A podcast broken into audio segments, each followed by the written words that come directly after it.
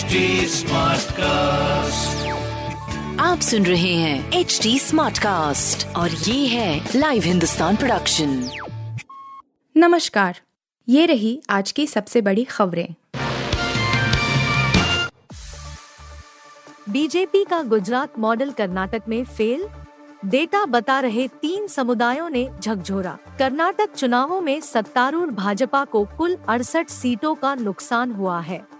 पाँच साल पहले 104 सीटें जीतने वाली भाजपा को इस बार भयानक एंटी इनकम्बेंसी का सामना करना पड़ा और वह महज छियासठ सीटों पर सिमट गई।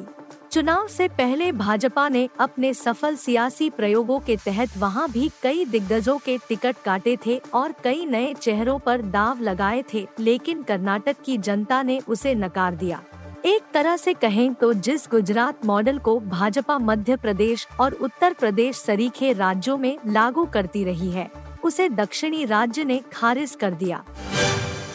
एक रात में रूस की छह हाइपरसोनिक मिसाइलें की तबाह, यूक्रेन का बड़ा दावा। पिछले एक साल से चल रहा रूस यूक्रेन के बीच युद्ध कब खत्म होगा, इसके बारे में स्थिति साफ़ नहीं हो पाई है, मगर दोनों देश एक दूसरे पर आग बरसाना कम नहीं कर रहे।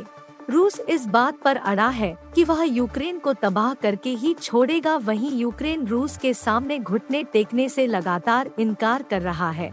इसी बीच यूक्रेन ने मंगलवार को कहा कि उसने एक ही रात में छह रूसी हाइपरसोनिक किंजल मिसाइलों को मार गिराया और एक सुपर वेपन को विफल कर दिया। यह पहली बार है जब यूक्रेन ने कई हाइपरसोनिक मिसाइलों की एक पूरी वॉली पर हमला करने का दावा किया है। अगर इस बात की पुष्टि होती है तो यह रूस के सामने यूक्रेन का शानदार प्रदर्शन होगा।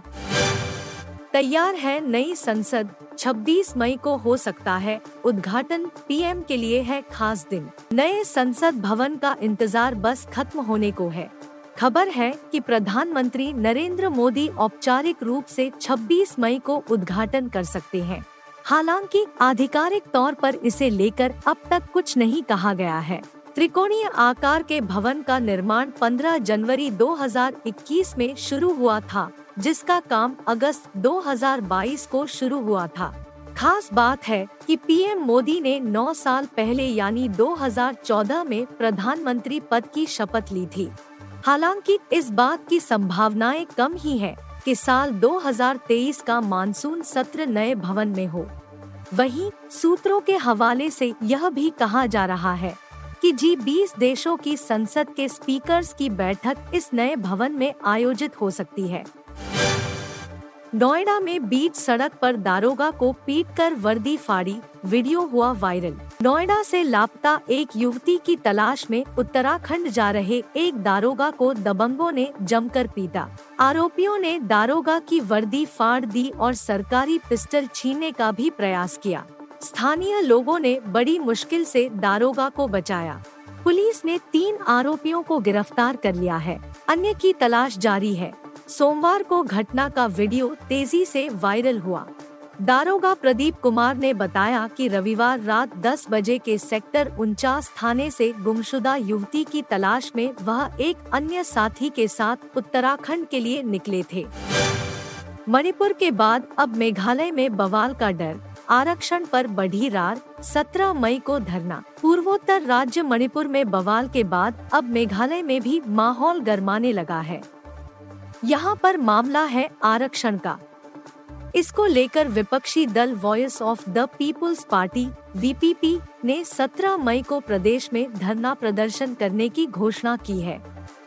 असल में वीपीपी ने आरक्षण नीति की समीक्षा होने तक प्रदेश में सभी भर्ती प्रक्रियाओं को स्थगित करने की मांग की थी। लेकिन प्रदेश सरकार की तरफ़ से इसको लेकर कोई पॉजिटिव रिस्पांस न मिलता देख पार्टी ने विरोध का फैसला किया है।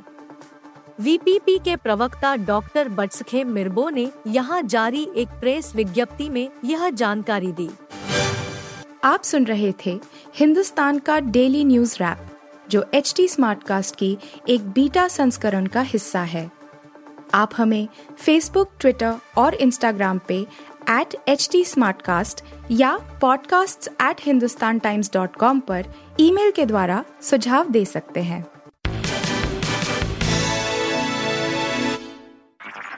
आप सुन रहे हैं एच डी स्मार्ट कास्ट और ये था live Hindustan production HD Smartcast.